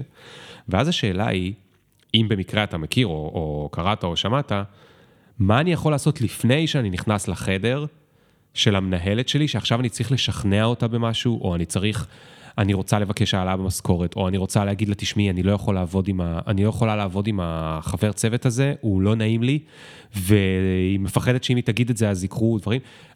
מה, כן. איך אני יכולה להתכונן לזה לפני?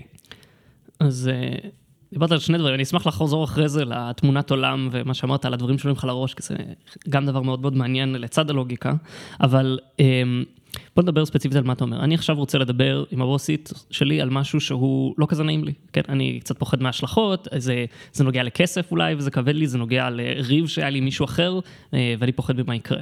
אז אני, זה נחמד, כי השבוע עשיתי בדיוק שיעור על פחד קהל באוניברסיטת תל אביב, אז, אז עוד יש לי קצת דברים בראש. ברמה הלוגית קצת דיברנו על זה. תשאל מה חשוב לה. היא רוצה שהצוות יתפקד, היא רוצה... תשאל את עצמך, כבר. תשאל את עצמך. כשאל, כאילו, לפעמים מה שחשוב לזה שאתה תרגיש טוב, ולכן הקשיים שלך הם רלוונטיים והם על הקלש, אבל באמת תחשוב מה, מה מעניין אותה, מה היא הייתה רוצה שיקרה, כן. פשוט כדי לדעת מה מהדברים שאתה אומר הם חשובים, כן? אבל ברמה, בוא שנייה נדבר על הפחד, כן? אז יש פה כמה דברים. קודם כל, אתה אומר, עמיחי, הוא רהוט וכאלה, אני עשיתי... אלפי דיבייטים, ואני כשלתי בחלק מאוד מאוד מאוד גדול מהם, יש לי טבלה מטורפת עם כל דיבייט שאי פעם עשיתי, ומה היו הבעיות, ואני רואה את הגרף ההשתפרות לאורך השנים, משהו משוגע. אבל אני מנסה להגיד שבסוף, זה הכל עניין של תרגול והתמודדות, וכל פעם שעושים משהו קשה, זה נעשה יותר קל בפעם הבאה. לא הרבה יותר קל, אבל קצת יותר קל. ואני ראיתי אנשים שבפעם הראשונה שהם עלו לדיבייט, או אפילו בפעם השלושים שהם עלו לדיבייט, הם הזיקו את הדף והוא רעד, והם פחדו, והכל, ו- ו- והם בקושי יוציאו, הצליחו מילה מהפה, וזה אנשים שאני הכי מעריץ.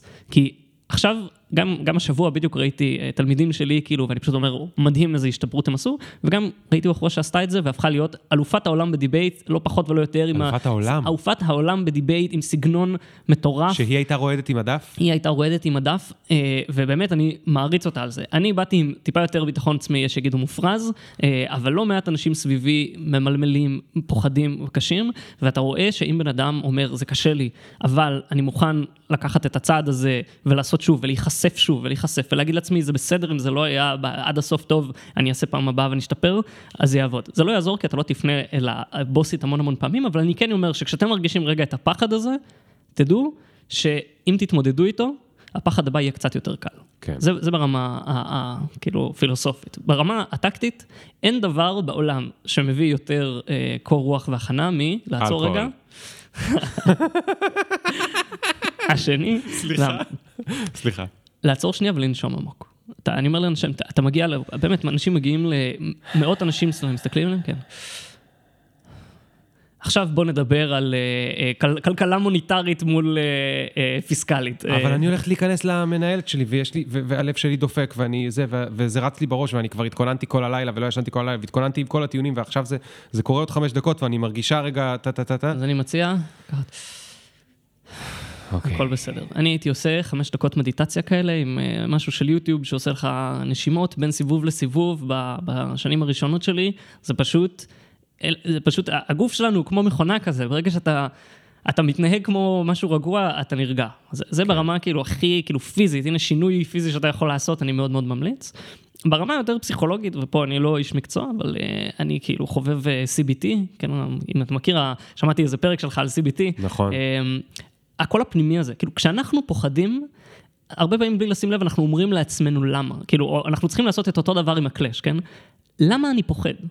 מה אני חושב שיקרה? אני חושב, אני מדמיין שהיא תזרוק אותי מהחדר, היא תאשים אותי בהכל, היא לא תרצה שאני... עכשיו, יש המון כאלה, וזה קצת מפחיד לגעת בהם, כן? אתה כאילו קצת פוחד לשאול את עצמך, ולהתמודד עם הכלש האמיתי, כי יותר קל להגיד, היא מפחידה וזה אירוע מפחיד, וקצת יותר קשה לשאול את עצמך, מה בדיוק אני פוחד? למה זה נכון? למה זה חשוב? ואני אגלה לך סוד, כשאתה מתעמת עם עצמך הרבה פעמים, אתה מגלה שהסיבות לא כאלה טובות. כאילו, בסוף, המנהלת רוצה בטובתך. היא רוצה שהצוות יעבוד, היא רוצה שלך יהיה טוב, היא רוצה שאתה תהיה בעל מוטיבציה, והיא רוצה שתצא מהחדר הזה, והיא ואתה ושניכם תרגישו יותר טוב, כן. ו- ו- ותפתרו את זה, וכש... זה לא קל, אני אומר את זה כאילו, אבל כאילו, כל פעם לתפוס את עצמך, אומר את הטיעון הזה, ולהתווכח עם עצמך, ולהגיד, זה לא נכון, זה לא הגיוני מה שאני אומר פה, זה לא באמת מה שהיא רוצה, גם אם הדבר הכי גרוע שאני חושב יקרה, הוא לא כזה גרוע, ו- ולהגיד לך, זה אני, אני מאמין בזה, זה קשה לי, אני יודע, אבל זה מה שאני חושב שיקרה, זה הרבה פעמים דרך להתמודד כן. עם, עם הפחדים האלה. עכשיו, כן. זה דרך היותר קשה, זה דרך שיותר מפחידה, כאילו, אין בן אדם שיותר קשה להתווכח איתו, מאשר עצמך, אומר את זה בתור בן אדם שהתווכח וממשיך להתווכח כל יום עם עצמו. עכשיו, תגיד, אתה גם ראש צוות, נכון? אני גם ראש צוות. יש לך עובדים בצוות, או איך אתם קוראים לזה? כן, יש לנו צוות, אנחנו עכשיו בדיוק בכזה ארגון, מגייסים עוד אנשים, אתם מוזמנים להצטרף אליי לצוות. אקסיס סקיוריטי. אקסיס סקיוריטי, עוד פלאגין. איך אתה בתור, אבל זה כאילו מנהל, קוראים לזה מנהל בצורה, אני שאלת לך שאלה יותר תיאורטית. איך היית מציע לי בתור מנהל, לדוברר את מה שהרגע אמרת לחבר'ה שלי? זאת אומרת, אני חושב שהבן אדם יושב בעצמו והוא מפחד להיכנס לחדר ולבקש בקשה קשה, או לספר על משהו קשה, או בכלל זה, אז הוא כאילו לבד בזה. אבל אולי המנהל יכול לדוברר לו את זה, שאין לו מה לפחד בעצם. אולי עוד לפני הפגישה, אולי כאילו... כן. אני אגיד, אנחנו הולכים ועוברים לעולם הפסיכולוגיה האנושית והקישורים המאוד מאוד מאוד רכים, שבהם אני יכול להציע את צוטיי, אבל הם הולכים ומתרחקים מדיבייט לוגי שמנסה לצמצם את זה. אבל אני כן אתן פה את השתי סנט שלי, את אותו טריק בדיוק. כאילו, מה האנשים שלך רוצים? כן? מה הבן אדם צריך? כן, יש לו מעט כזה דיבורים. הבן אדם צריך אוטונומיה, צריך להרגיש שיש לו שליחות או סיבה או מטרה ללכת אליה, והוא צריך להרגיש שיש לו כאילו חברה. זה בדרך כלל. כן. אני שוב קטונתי, כן? אבל זה בדרך כלל אחד מהשלושה האלה ש... כן. כשבן אדם קשה לו. ואם אתה חושב לא רק מה חשוב לך, שזה כזה, לא יודע, שהמוצר יצליח, שזה יצא בזמן, אלא כן. מה חשוב לבן אדם הזה? כן? זה בשביל שנצליח, כן? ואתה שואל את עצמך כל הזמן איך הוא מרגיש, מה הוא חושב, איך זה ישפיע עליו, מה הוא רוצה, והאם לתת לו את הפרויקט הזה ימקסם את אחד הדברים שהוא אישית רוצה למקסם, כן. אז יעזור. ספציפית בשאלות, הרבה פעמים הפחד קהל הזה הוא מלפתוח את הנושא, אבל אם אתה בתור בעל הכוח, בתור המנהל, שהרבה פעמים, בוא נגלה סוד, גם בתור מפעל אתה מאוד מאוד פוחד לדבר על הדברים האלה, הרבה פעמים יש לך את אותו קול פנימי שאומר לך, בוא לא ניגע בזה, עדיף שזה, אני לא רוצה, אני לא טוב בזה, אני מנהל גרוע, כל, ה, כל, ה, כל כן. השיח הזה. ראו שיחה לפני שתי דקות. אם אתה תבוא ותשאל אותו, מה שלומך? איך אתה עם חברים? האם אתה מרגיש סיפוק? האם אתה... מה חשוב לך? או ממש מההתחלה, מה חשוב לך, כאילו, בעבודה? מה יעשה לך טוב? הרבה פעמים הם לא יודעים את התשובה, סבבה? אבל לנסות להבין את זה מהמעשים שלהם, מהרגשות שלהם, מהתחושות שלהם, פשוט לייצר את הפורמט הזה, שבו הם מרגישים בנוח לפנות אליך. אגב, לפעמים, כאילו, הם לא יכולים לפנות אליך, הם יכולים לפנות לחבר צוות אחר, לבן אדם אחר, לעוד אאוטלט אחר. אבל המטרה שלך היא בסוף לברר, ובאמת לרצות להבין מה חשוב לבן אדם הזה, ומה הוא או היא צריכים כדי להצליח, ולשים לב האם יש להם את זה, ולתת להם אותו. וזה הדרך שלך להצליח, ו- וזה מאוד מאוד קשה, כי באמת, באמת שזה נורא קל להסתכל על הפיצ'ר ועל הכוח שצריך לקבל בעוד חודש את הפיצ'ר שלו, והדבר הכי חשוב בעולם, לא אכפת לי מזה ש- שיעבוד חולה, כאילו, ש- ש- שיביא לי את הפיצ'ר בזמן, כי התחייבנו, ו- כן. לא יודע, הסטארט-אפ ייפול וכאלה. אבל... ואני כן מרגיש את זה, נגיד, אצלנו, בטח בסטארט-אפים היום, שמבינים שכאילו רק לשרוף את עצמך עד הסוף זה לא מספיק, והרבה מזה זה האנשים סביבך, והתחושות, וה, והתמיכה, ומה אתה מרגיש, וככל ששמים על זה דגש יותר גדול, אני גם מאמין שזה עוזר גם למטרה שלך, כן? גם כן. להיות מנהל טוב, וגם כאילו לממש את המשימה שלך. מדהים, אז, אז כמו שאמרת, קטנת, אבל לא כל כך קטנת, כי אני כן שומע פה, אם דיברנו על First Principles, העיקרון הזה של להבין מה חשוב לבן אדם השני, כדי לנצח אותו בדיבייט, הוא לא רחוק מהעיקרון של להבין מה חשוב לבן אדם השני, כדי לתמוך בו במשהו שהוא לא דיבייט, אלא הוא דיבייט של העולם האמיתי, שזה אולי לא ויכוח, אלא דיון, או דיון שהוא לא וכחני, הוא אמור להיות פוזיטיבי. אבל עכשיו, כן, בוא נעבור רגע לצד הקצת יותר, היינו בדיסני עכשיו בטובים והאמפתיים והזה, שזה כנראה גם יותר איפה שאני מתחבר, אבל בוא כן נעבור לצד הקצת יותר, לא יודע, ככה אני משפשף ידיים כזה. אני מקרר את הלב רגע. תכחני וזה. אני עכשיו, אני אתן סיטואציה, אני מעצב אתרים, אוקיי? אני מעצב אתרים, ומגיע לקוח ואומר לי, תעצב לי אתר, ואני חושב שזה צריך לעלות לו עשרים אלף שקל, אוקיי? הוא אומר לי, כמה אתה רוצה על זה? מה לעשות? מה, מה, איפה, איפה אני, מה, כן. איך? אז... אז אני אגיד פה כמה דברים. יש הרבה דברים שהם יותר באזור הכלכלה התנהגותית, ממליץ על כל הזה, אנקורינג, כן? אם תביא מספר גבוה, אז גם אם תרד, אתה תרד ממנו. אני, אני כן אגיד... רגע, ש... ואתה משתמש, אתה משתמש בזה בדיבייט? זאת אומרת, אתה עושה טיעון שהוא קצת יותר פרובוקטיבי, כי אתה אומר, אולי הוא ירד קצת? אני לפעמים עושה את זה הפוך בדיבייט. כאילו, כשעושים... ככל שאתה מביא טיעון יותר קיצוני, אז אתה כאילו דורשים ממך רף הוכחה יותר גבוה. כן, אם אני אגיד שיש מלחמה גרעינית, אני צריך להסבר מאוד מאוד טוב. גם כי זה קצת הורס את המשחק, וגם כי כאילו זה מאוד מאוד לא סביר. אז מה שאני בלך... אבל שנייה, גם פה זה נכון. זאת אומרת, אם אני אגיד במקום ה-עשרים, אני אגיד שלושים אלף שקל, כי אני אגיד, אוקיי, עוד מעט הוא קצת יוריד אותי, אולי אני צריך להוכיח למה זה שלושים אלף שקל. כן. אני אגיד... אנחנו קצת סטים מהזה, אבל... אז אני אגיד פה מה שאני עושה כאן. תראה, אז קודם בוא נחזור ל-First Principle. מה חשוב לבן אדם הזה? למה, מה, למה הוא רוצה את האתר? כן? הוא רוצה כדי למשוך לקוחות, הוא רוצה כדי להיראות רציני, הוא רוצה את זה אה, כדי שיהיה לו פלטפורמה להביע את עצמו ולהוציא פוסטים. אה, יש לא מעט סיבות שונות שבן אדם רוצה נכון, להביא את האתר, נכון. וברגע שאני, עוד הרבה הרבה לפני שאני מדבר על כסף, אני מדבר איתו על למה, מה חשוב לו, איך הוא רוצה את זה. קודם כל, הוא כבר ירגיש מאוד מאוד מושקע, ויהיה לו כאילו קשה לוותר אחר כך, ובית, כשאני מביא לו את ההצעה, אני אתמקד במה חשוב לו, אני אראה לו איך האתר שלי ספציפית, שלא תקבל בשום מקום אחר, או שיהיה מאוד קשה למצוא מקום אחר, מממש את המטרה הספציפית. אתה רוצה פלטפורמה לפרסם את הפוסטים של החברה שלך, כדי שזה... שים לב, אצל רוב המתחרים אתה תראה את הוורדפרס הגנרי הזה של אתרים זה, לי יש פלטפורמה ייחודית שגורמת לזה לראות מיליון דולר, שגורמת לאנשים לשתף את זה, אני יודע איך לעשות את זה, זה, זה הכי מותאם בעולם. זה משהו מיוחד. אתר רגיל שווה לך את עשרת אלפים שקל. האתר שלי ימקסם יותר מפי שתיים את המטרה האמיתית שלך. זאת אומרת, שאתה מבין מה הוא רוצה, והפיץ שלך הוא לא הפיץ הגנרי של, נגיד, אני אצל לקוחות מאוד מאוד לא אוהב להציג את כזה roadmap שלנו, או את המטרות שלנו מההתחלה. כאילו, יש לזה את המקום שלו. אבל אם אני מתחיל ב... מה הבעיות שלך? תן לי דוגמה לבעיה שהייתה לך השבוע. מה הבעיות הכי גדולות שלך? איפה היית רוצה? ואז כל ה... אני, אני משנה בזמן אמת, כאילו, את ה, את ההצגה שלי ואת המצגת שלי, כדי להתמקד במה הבעיות הספציפיות שלו, ואיך כן. אני פותר אותם. כן. אז אותו דבר פה, כן? ברגע שאני גורם ללקוח שלי, להרגיש ש... קודם כל אני מבין אותו, אני, אני ידע, אפילו בלי שהוא יסביר לי על כל טקטיקה, כאילו מה כדאי לשנות, כי מה ימקסם לו את המטרות. אני אראה לו שאצלי ספציפית יש לו את זה, ובמקומות אחרים לא. השוואה כאילו לאלטרנטיבה הספציפית. Mm. אז המחיר שלי יהיה שווה יותר. עכשיו רגע, אני אגיד לך משהו יותר מזה. אפרופו קלאשים עם לקוחות. יכול להיות שאם אני יודע שהוא רוצה אתר, סתם כי הוא ראה שלאחרים יש. ואני אנסה לרדת איתו לא מקנה, ואני אגיד לו למה זה, ואני אגיד, לא, יש לי דווקא לקוחות. לא יודע, אני כבר חמש עשרה שנה העסק שלי, ועדיין אין לי אתר, רציתי שיהיה לי אתר. ואתה תבין שהוא לא כזה רוצה אתר, זאת אומרת, הוא רוצה אתר, אבל הוא לא צריך את זה באיזושהי צורה קיצונית. אז יכול להיות שאם מה שאתה צריך כדי לעשות את זה, כדי להתקיים בכבוד, זה עשרים אלף שקל, אתה לא הספק בשבילו, ואתה בכלל לא תיכנס לזה, ואתה תגיד לו, תשמע, בשביל מה שאתה צריך, כדאי לך לקחת איזה מישהו ב-חמשת אלפים שקל, שיעשה לך סתם איזה וורדפרס או whatever, ולא תיכנס לזה. למה? כי אם אתה לא הבנת את זה, ואתה בסוף תשכנע אותו בטעות, כאלה שלך את ה-עשרים אלף שקל, עוד חודש תהיה את בעיה. זאת אומרת, הוא מתישהו בקרוב, בקלש הכי קטן, הוא יתאכזב, כי הוא גם ככה לא כזה רצה אותו, והוא יתחיל להבין שזה כסף יותר מדי בשבילו. זאת אומרת, התהליך הזה שאתה מדבר עליו הוא כל כך חשוב, עוד לפני שבכלל אני אומר את המספר, כדי להבין שיש פה בכלל התאמה. בדיוק, אין...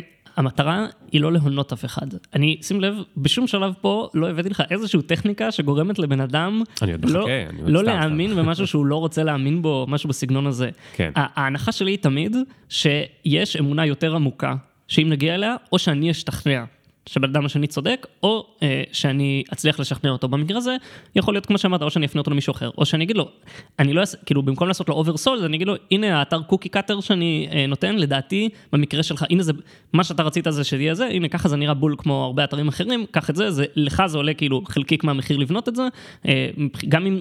כאילו, בסוף, והוא יצא מרוצה וימליץ עליך לעוד בן אדם. אז אני לחלוטין מסכים. אוקיי, עצרתי אותך, זה היה דבר אחד, ורצית להגיד את הדבר השני. זה עוד משהו שקצת נכנסנו כבר למושי מושי, כן? אבל בהרבה פעמים כשמדברים על זה, מאוד מאוד חושבים על, כאילו, לוגיקה, ומה מוביל למה וכאלה. אבל קצת דיברת על זה שכשלנו יש ויכוח, ואתה, אצלך בראש, אתה מדמיין עולם שונה לגמרי מהעולם שלי, נכון? עכשיו, אני אתן לך דוגמה. נגיד, אני עשיתי איזשהו דיבייט על האם צריך לשחרר אסירים, לא לפי חומרת הפשע שלהם, אלא רק לפי מה הסיכוי שלהם לפשוע שוב, כן? לפי כמה הם עברו שיקום. זה נכנס מאוד מאוד לעומק, זה מאוד כיף לדבר על כזה פילוסופיה של המשפט, יש לא מעט דיבייטים מסביב, אבל אני מביא איזה משהו ומסביר על כל הבעיות של הכלא, ואיך הוא גורם לאנשים לפשוע שוב, ובעיות סמים, ומקלחת וזה, ואלימות, ועומד מולי שופט, ואחרי זה הוא פשוט אומר, כאילו לא התייחס לשום דבר שהוא, הוא התייחס לזה כמשהו הזוי, ונדבר איתו אחרי זה, והוא שופט כזה הולנדי או שוודי, ואצלהם, הבית כלא שלהם, הוא באמת נראה כמו בית הערכה נחמד בכפר, לכל בן אדם יש לזה, ואז מה, מה אתה מתאר לי פה, מה זה, מה זה, או, אני, ו, ומאוד, מאוד, מה שלומדים, בטח שאנחנו יוצאים מישראל ומתחילים לדבר בעולם, אתה מתחיל להבין שהתפיסת עולם של אנשים, גם ברמת הדוגמאות, אבל גם ברמת הערכים וברמת מה נשמע, מה נשמע הגיוני בכלל, היא מתחילה מאוד מאוד להשתנות בין האמריקאי להודי, לאירופאי, לאוסטרלי, ואני צריך להתאים את עצמי, אני צריך קודם כל להכניס אותם לעולם שלי, או להיכנס מאוד מאוד טוב לעולם שלהם, ולהגיד, יש הבדל באיך שאני תופס את זה. זה, זה, ו, וכשאני מדבר, אני לא יכול להביא, אז קודם כל זה אומר שכשאני עושה טיעון, אני לא יכול להביא רק לוגיקה. אה, לאסירים קשה בכלא, ואז בלה בלה בלה. אני, אני צריך להגיד, איך נראה החיים של בן אדם כזה? אתה קודם כל מצייר את תמונת העולם. כן, אני, לוגיקה היא כמו העצמות, סבבה? אם לא יהיה לי עצמות, אני אפול על הרצפה. אבל אם אין לי את ה, את הרגש, את התמונת עולם, את הדוגמאות, את הבשר, זה לעולם לא יהיה משכנע, כן? אם אני אגיד לבוסית שלי, תשמעי, אני לא מרגיש שיש לי מספיק אוטונומיה, היא לא יכולה להגיד לך לא נכון, כן? אבל זה לא יעזור. אבל אם אתה תגיד, הנה דוגמאות שבהם לא הרגשתי אוטונומי, הנה למה ספציפית הם גרמו לי להרגיש ככה, אם אתה מסוגל אפילו, הנה דוגמאות בעתיד למה כאילו כן היה נותן לי להכניס את זה, אז זה מכניס הרבה, זה גם עוזר לה, עכשיו פתאום היא ראה שתי דוגמאות, פתאום היא יכולה לעשות, אה, הנה עוד עשר דוגמאות שאני יכולה לחשוב עליהן, כי נכנסתי לעולם שלך ולעולם התוכן שלך, וכשאתה אומר לאוטונומיה, היא חושבת על דברים אחרים לגמרי, החיים שלה הם אחרים, הדוגמאות שלה הם אחרות. אז איך היית עושה את זה עם אותו לקוח, נגיד? עם אותו לקוח, אז הרבה פעמים זה אומר שהרבה דיונים שלנו הם כאלה סופר תיאורטיים, לפתוח אתר אינטרנט ולהגיד לו, הנה אתר של מתחרה, מה אתה אוהב פה? ולראות על מה הוא לוחץ, ולאן הוא נכנס, ו- ושנסה, תגיד לו, למה, לא תמיד יהיה להם קל, אבל תנסה, ברגע שאתה מראה להם משהו מול העיניים, יהיה להם יותר קל להגיד את זה, אני אוהב את זה, אני לא, mm. ואתה מראה לו אתר של מיליון דולר, ואתה מראה לו אתר של חמשת אלפים, ואתה כאילו רואה שבשניהם הוא נכנס לצד של הפוסטים, שהוא הגנרי של וורדפרס. כן. אז אתה אומר, אוקיי. הוא לא יודע להעריך את המיליון דולר. הוא לא יודע להעריך את המיליון דולר, או שבמקרה הזה יש פה שני אתרים שעולים הרבה כסף, אבל בצד של הפוסטים לא נגענו בכלל. אז כאילו, הדבר שהכי חשוב לו זה הדבר. אז הרבה פעמים להבין שהמחשה ודוגמה, ולהכניס בן אדם לעולם שלך, ולהבין שקצת, אני עכשיו עשיתי את זה מהבית זה, כן? אבל להבין שבן אדם בצד השני לא תמיד בא עם אותו ידע ותפיסת עולם שלך וזה, ולנסות להגיד, אני יודע שיש פה פער, ואני, אני מכיר בו, ובוא ננסה למלא אותו בעזרת דברים קונקרטיים ודוגמאות ועולם אמיתי. זה גם הדרך לשכנע, זה גם הדרך להבין, וזה משהו ש... וכשזה משהו עליי, אז, אז מה? אז נגיד, הסתכסכתי עם מישהו בצוות, ואני רוצה לדבר על זה עם המנהלת שלי. אז מה, אני צריך ל... לגרום לה לדמיין איך זה היה לשבת בחדר בחוסר נעימות איתו? זאת אומרת, לצייר תמונה ממש אמיתית? אז אני אגיד שתרמייכת יחסים בין מנהל ומנועל היא קצת קשה, כן? צריך להמשיך אחר כך, צריך להתמודד עם זה. אבל קודם כל, כמנהל, אתה כדאי לך להבין ש... הפרטים היבשים הם לא תמיד הבעיה. כאילו, אנשים לא יצליחו לתאר לך את זה שזה היה, אתה לא יכול להיכנס. לפעמים אתה יכול, אתה יכול אפילו להגיד, לא אכפת לי מהוויכוח. המטרה שלי היא שהאנשים האלה ירגישו יותר טוב, ויהיו מסוגלים לעבוד ביחד אחר כך, ולא באמת אכפת לי. ולכן השאלה שלי היא, האם אני חושב שעל הפיצ'ר הבא הם יצליחו לעבוד אחד עם השני, או שה... צרב, כאילו, המצלקת שנוצרה פה היא מה שקשה. ו- ולכן הרבה פעמים אתה רוצה דווקא לצלול לאיך אתה מרגיש, ואיך זה היה, ואיך אנחנו יכולים למנוע סכסוך, וכאילו לעצור שיפוט, וכאילו אולי אפילו לא לדבר על הפרטים הקונקרטיים. כאילו באמת אכפת לי איך נראו, ה- כן, כאילו איך כן. נראה בדיוק האפיון הספציפי הזה, אלא מעניין אותי איך הבן אדם מרגיש, האם אני מסוגל לשנות, האם אני יכול ליצור מערכת שפעם הבאה הם ירגישו יותר בנוח. תגיד, בתחרויות דיבייט, נסעת בטח מסביב לעולם, אמרת שהיית אלוף אירופה? הייתי אלוף אירופה, כן, הייתי, ניצחתי בנובי סאד בסרביה. וואו. הייתי באתונה, הגעתי שם לחצי הגמר, הייתי ב... באיזה מקום הכי הזוי או מעניין היית? אז הייתי בדרום אפריקה, היה שם גם אירוע מאוד מאוד גדול, חלק מהקהילה לא אוהבים שאני אחבס את הכביסה בחוץ, אבל... כל המדינה יש לה היסטוריה מאוד עשירה של סכסוך אתני בין הלבנים השחורים שם, וזה ממשיך בכל דבר. כאילו עד היום, כאילו בסוף, רוב השחורים הם עניים, ורוב הלבנים הם המעמד היותר גדול, והאוניברסיטה הזאת היא אוניברסיטה שברובה לבנה, שעירכה את התחרות, והרבה אנשים מכל אפריקה אמרו, סוף סוף יש כאילו תחרות דיבייט עולמית שקורית אצלנו, ואנחנו יכולים להגיע, אבל בגלל כזה בעיות טכנולוגיה ותאימות וסדר, הרבה מהם כאילו לא הצליחו להגיע לתחרות, והיה המון המון המון, חלק מזה כי באמת כאילו יכול להיות שהם לא, לא, לא יודע כמה היו קשובים עד הסוף לכל זה, וחלק מזה זה פשוט, זה פשוט קורה, כן? אבל, אבל כשזה קורה בכל התחרות, אבל פה כשיש כל כך הרבה מטען, זה מגיע. ואנחנו מגיעים ליום האחרון של התחרות, זה כאילו קורה כבר, אנשים מגיעים בטוקסידו שלוש חלקים, כאילו, יש לי טוקסידו, לבשתי אותו שלוש פעמים או ארבע פעמים, לכל אחד מהגמרים שהגעתי. אנשים מגיעים בסמלות ערב ובזה, ואנחנו יושבים ומחכים, ויש את...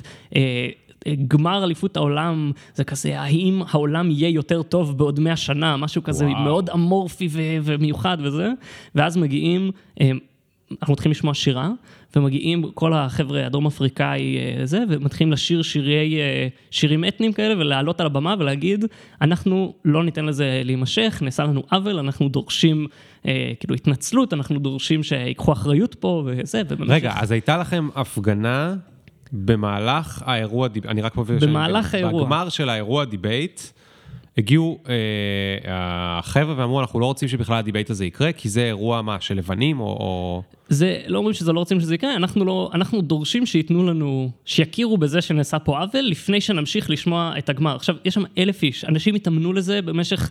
שנה לפחות, אם לא יותר, כאילו, זה, זה, זה השיא שלהם. האנשים, תחשוב, יש אנשים שהם, כאילו, הם אלה שאמורים לדבר, והם, כאילו, בלחץ אטומי, והכל נסגר, והדרישות הן גם קצת עמומות, אבל לא ברור עד הסוף מה הם רוצים, האם היו בעיות, וזה, ואיך לרצות אותם. אז מה אמרת להם? מה חשוב לכם? קוראים שם, בקיצור, במשך כמה שעות הם היו שם על הבמה, והיו חילופי דברים, ודיברו איתם, והגיעו אנשים מהצוות המארגן, והתנצלו, ואמרו, ולקחו אחריות, וכל מיני זה. ואז בסוף, באמת, אחרי איזה ארבע, חמש שעות, משהו, משהו מאוד מוגזם, הם אומרים, בסדר, אנחנו מרגישים, אנחנו לא מרגישים שאתה יודע, הכל אה, נפטר, אבל אנחנו כן מרגישים שכאילו הכירו בבעיה שהייתה פה, אנחנו מוכנים אה, שנמשיך עכשיו עם הגמר, אה, ואז אומרים להם, אה, עשינו אותו פה בחדר אה, צדדי, הוא כבר נגמר, אנחנו מכריזים על זוכים עכשיו. מה, לא מאמין, אומייגאד. וואי, וואי, וואי, איזה לחץ היה שם, אני פחדתי ממהומות בשלב הזה. וואו. אליפות העולם בדיבייט, בבמה מטורפת, עם התקציב למצלמות וזה, והיא מצולמת בצינוק, עם צינור מאחורה, עם אנשים שפוחדים שהתפרצו לחדר בכל רגע. אני לא מאמין. זה כל כך כאילו מתנשא. בצורה עוד יותר... תראה, זה לא היה... לא, אני לא אומר שאני בעד או נגד, כן? כי כשאתה בחדר אני לא אחליט אם אני בעד או נגד, עד שאתה תגיד מה אתה, אז אני אגיד שאני גם, אבל זה עדיין כאילו קצת לעשות להם אצבע משולשת. שוב, לא שאני לא מבין את המארגנים, אבל וואו, איזה מטורף, איזה מטורף. ותגיד, אם היו לוקחים... אנשים שטובים בדיבייט ושמים אותם במקומות מרכזיים, ב... לא יודע מה, בממשלה, בניהול חברות של המדינה וכולי, זה היה עושה יותר טוב או יותר רע? אז קודם כל אתה יכול לשאול את שרן סקל, שהיא ניצחה תחרות דיבייט בעברה מטעם האוניברסיטה הפתוחה, ולא מעט, כאילו, כמעט כל פוליטיקאי אמריקאי, ביבי עושה דיבייט בארצות הברית, כל דיבייטור אמריקאי, בבריטניה, בכל בית ספר, בכל אה, אוניברסיטה, בכל כל פוליטיקאי, כולם עוברים בשלב כלשהו במערכת הדיבייט. אני שוב אגיד שהרבה פעמים בפוליטיקה הבעיה היא לא שהם לא מבינים מה חשוב, חלקם כן, יש כמה מפגרים, אבל הרבה פעמים הם מבינים מה חשוב, וזה לא הדבר שאנחנו רוצים לדבר עליו, כן. אלא מה שהם רוצים לדבר עליו. ולכן הבעיה היא לא, הרבה פעמים הם לא... אה, כאילו, זה לא כאילו, אם הוא רק היה חכם יותר ומבין באמת את ההשלכות, הוא יצא, אלא הוא נמצא בעולם שבו רוב האנשים רוצים משהו, גם אם זה לא קונסיסטנטי, זה לא טוב כלכלית, זה לא, אפשר להתווכח אם זה טוב או רע, ו, ופשוט הוא עושה את מה, ש, מה שיגרום לו להיבחר שוב. זה כאילו מערכת שבנינו, זה, זה התמריצים שלה. אז אני חושב שזה יעשה יותר טוב, אני חושב שאנשים יהיו יותר, יותר טובים בלהשיג את מה שהם רוצים, או ב, בלהביע את הדעות שלהם, או בלשכנע אנשים אחרים, ו, ו, ולשכלל כאילו את הדעה של כולנו, אתה יודע, במאבק הדעות הבלתי נגמר. אני פשוט לא חושב שזה יפתור את כל בעייתנו, את הדברים הגרועים ביותר. כן? כן. אם טראמפ היה יותר טוב בדיבייט, הוא עדיין היה טראמפ. אוקיי, אז, אז, אז זה מוביל אותי לשאלה קצת יותר נישתית. אתה מאוד רהוט, ואתה אלוף בדיבייט. אתה יודע מה, אני שאל שאלה עליי, כאילו, ואתה תענה עליך. אה, אני יחסית בחור רהוט. אני לא יודע אם אני הייתי יכול להיות טוב בדיבייט, אבל אני יחסית בחור אה, רהוט. אני יודע לנסח טיעונים היטב. ובמשך השנים זה עזר לי מאוד כילד וכבוגר ו, ו, או, או כמתבגר וכו'. היה איזשהו שלב בערך בגיל, נראה לי זה קרה עשרים ושמונה, תשע, שלושים, שאני זוכר, שיורד לי איזשהו סימון שזה יכול להיות באוכריי. למה? כי תמיד סיימתי את הוויכוח כצודק. אבל הצד השני, מה שקרה זה ש... זה לא שהוא דווקא לא צודק, אלא הוא פשוט לא ידע להיות רהוט כמוני, לכן הוא אולי הפסיד בוויכוח, אבל התחושה הרעה והרגשות שלו הקשים של נעשה פה חוסר צדק, כי ליאור לא באמת צודק, הוא פשוט לא הצלחתי להתווכח איתו במילים, הוא המשיך לחיות איתה, וככה גם יכול להיות שהרסתי מערכות יחסים. זאת אומרת, מלהיות צודק וצודק וצודק וצודק, ותמיד מבחינתי אני יצאתי מהסיטואציה, כאילו, זהו, זה, זה קרה, זאת אומרת, הסיטואציה נגמרה, כי הבנו מי צודק. במקרה זה יצא אני גם הפעם, והמשכנו הלאה. אבל הצד השני בעצם יכול להיות שנהיה אצלו אה, אה, מטען, בטח עם חברים לאורך שנים או בנות זוג, ומתישהו, אני לא זוכר למה, ירד לי הסימון הזה, ואז אמרתי, רגע, אולי הרהיטות הזאת יש בה בעיה, כי, כי אנשים, נדבר רגע על שוויון, אנשים לא צריכים להיות לא שווים בגלל שהם רהוטים פחות, וזה לא, זה לא פייר, זה מצחיק כאילו, להשתמש על פייר על צודק, אבל זה לא פייר שאנשים בגלל שהם רהוטים פחות, הם יצליחו פחות בחיים או, או, או בדברים אחרים. מה, מה, מה אתה חושב על כל זה? בתור מישהו שכנראה המחשבה הזאת כן נכנסה כן. לו מתישהו לראש. שמח שלא שאלת עליי. אבל תראה, קודם, אני, אני אגיד שלדעתי יש בעיה יותר גדולה מלהיות יותר רהוט, זה שאני הרבה פעמים מוצא את עצמי להיות הבן אדם היותר אסרטיבי, ולא הבן אדם היותר צודק, כן? כאילו, יש הרבה אנשים שהקונפרונטיישן זה, זה הדבר שכואב להם, זה הדבר שהם לא רוצים להיכנס אליו. ואם אתה תדבר בסמכות יתר, הם פשוט יעשו את זה בלי, בלי לאתגר ובלי כאילו לגרום לך להרגיע לדבר הנכון, ואני חושב שזה אפילו יותר גרוע מלהיות צודק יותר, כן? אני חושב שזה גם יותר common, כן? זה יותר קורה.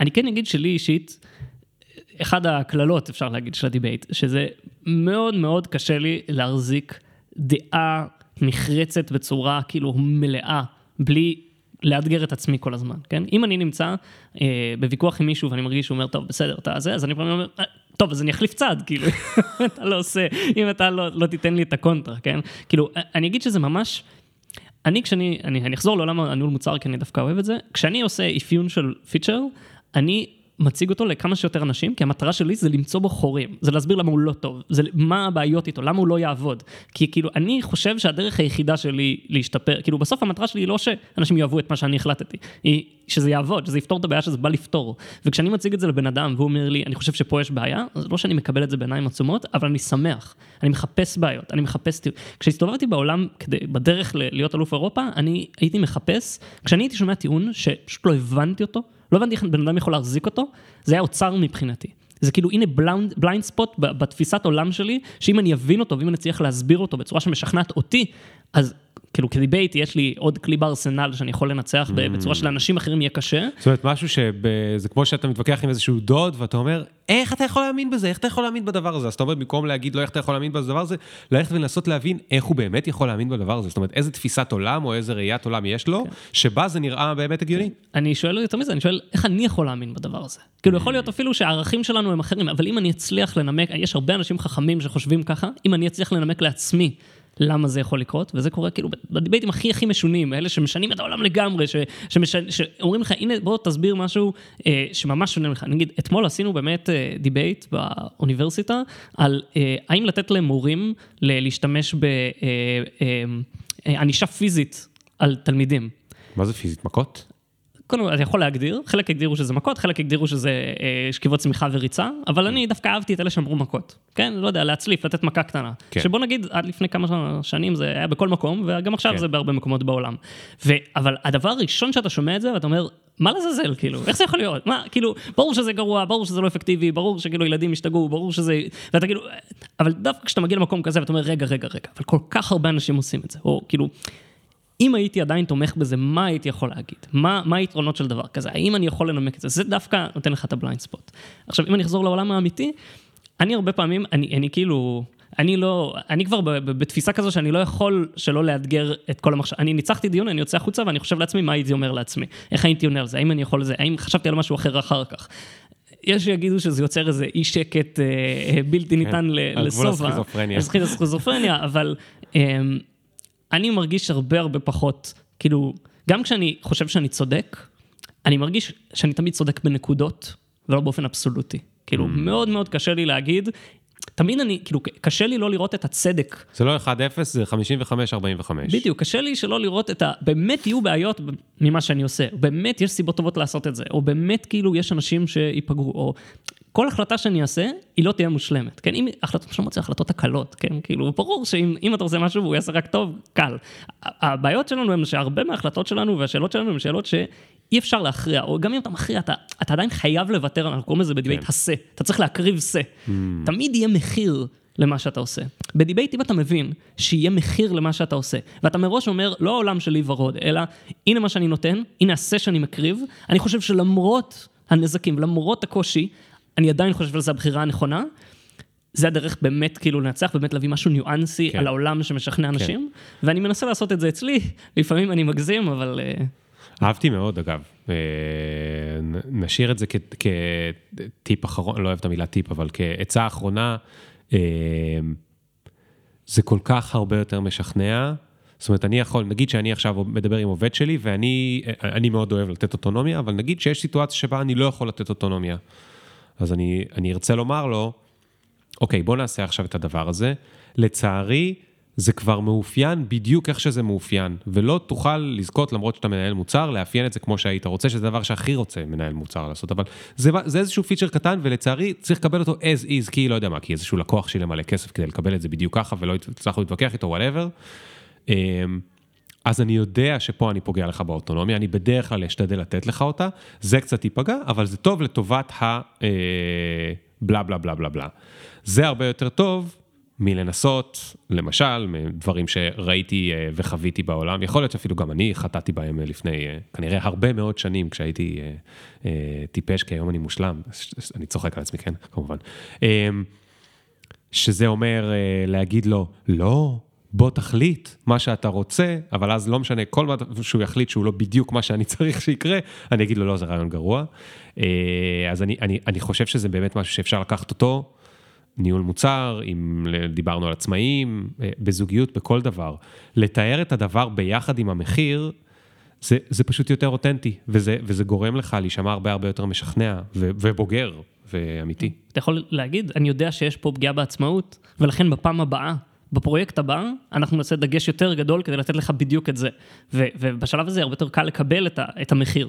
זאת אומרת, אני, אני מודה ששילמת פה מחיר, ואני לא מתעלם ממנו ועושה כאילו לא פה, כן. אז אני אגיד, אוקיי, מצוין, אני, הוא הבין אותי, הוא שמע אותי, הוא יודע מה חשוב לי, ולכן בפעם הבאה ברור שאני כן אקבל את זה. כן. טוב, עמיחי, היה לי מרתק. גם לי. היה לי... לא שכנעת אותי בכל מה שאמרת, סתם. אני חושב שאם הייתי צריך להדביק מילה, וזה כנראה קשור בי יותר מבמציאות, אבל אם הייתי צריך להדביק מילה, אתה יודע מה, תגיד את דעתך, מילה אחת לכל, כמעט לכל מה שדיברת עליו, זה המילה היא אמפתיה. אתה דיברת פה על אומנות האמפתיה, איך להיכנס לראש של השני, איך להבין מה עובר עליו, אפילו אם הוא שונה ממך, אפילו אם הערכים שלו שונים, אם הדעות שלו שונות, אפילו אם הוא רואה את הדברים אחרת, אפילו אם מה שהוא אומר זה בכלל לא מה שהוא מאמין בו, אלא זה קשור לאיך שהוא מרגיש, שזה ללכת עוד לבל יותר נמוך בתוך האמפתיה, מה מפחיד אותו, להבין מה חשוב לו, דיברנו על מה חשוב לעומת מה נכון, וזה לא לעומת, סליחה, זה את שניהם צריך להבין גם מה נכון לבן אדם וגם מה חשוב לבן אדם,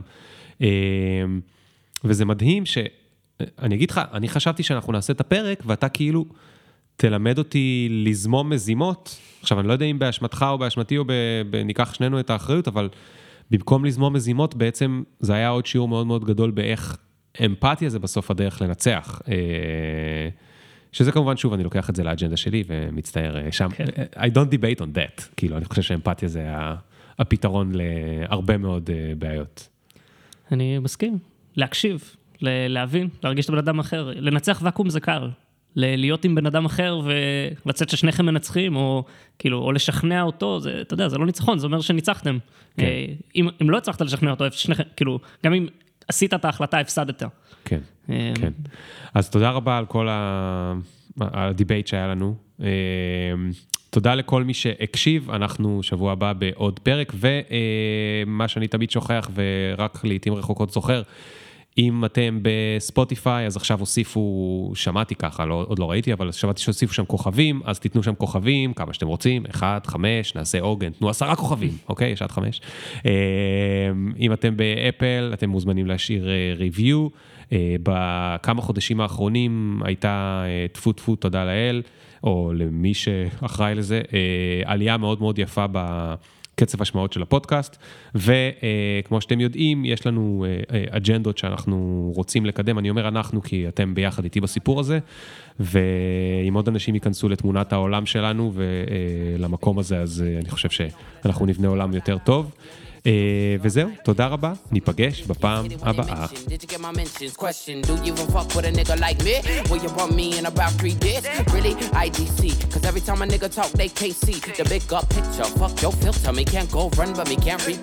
Nah.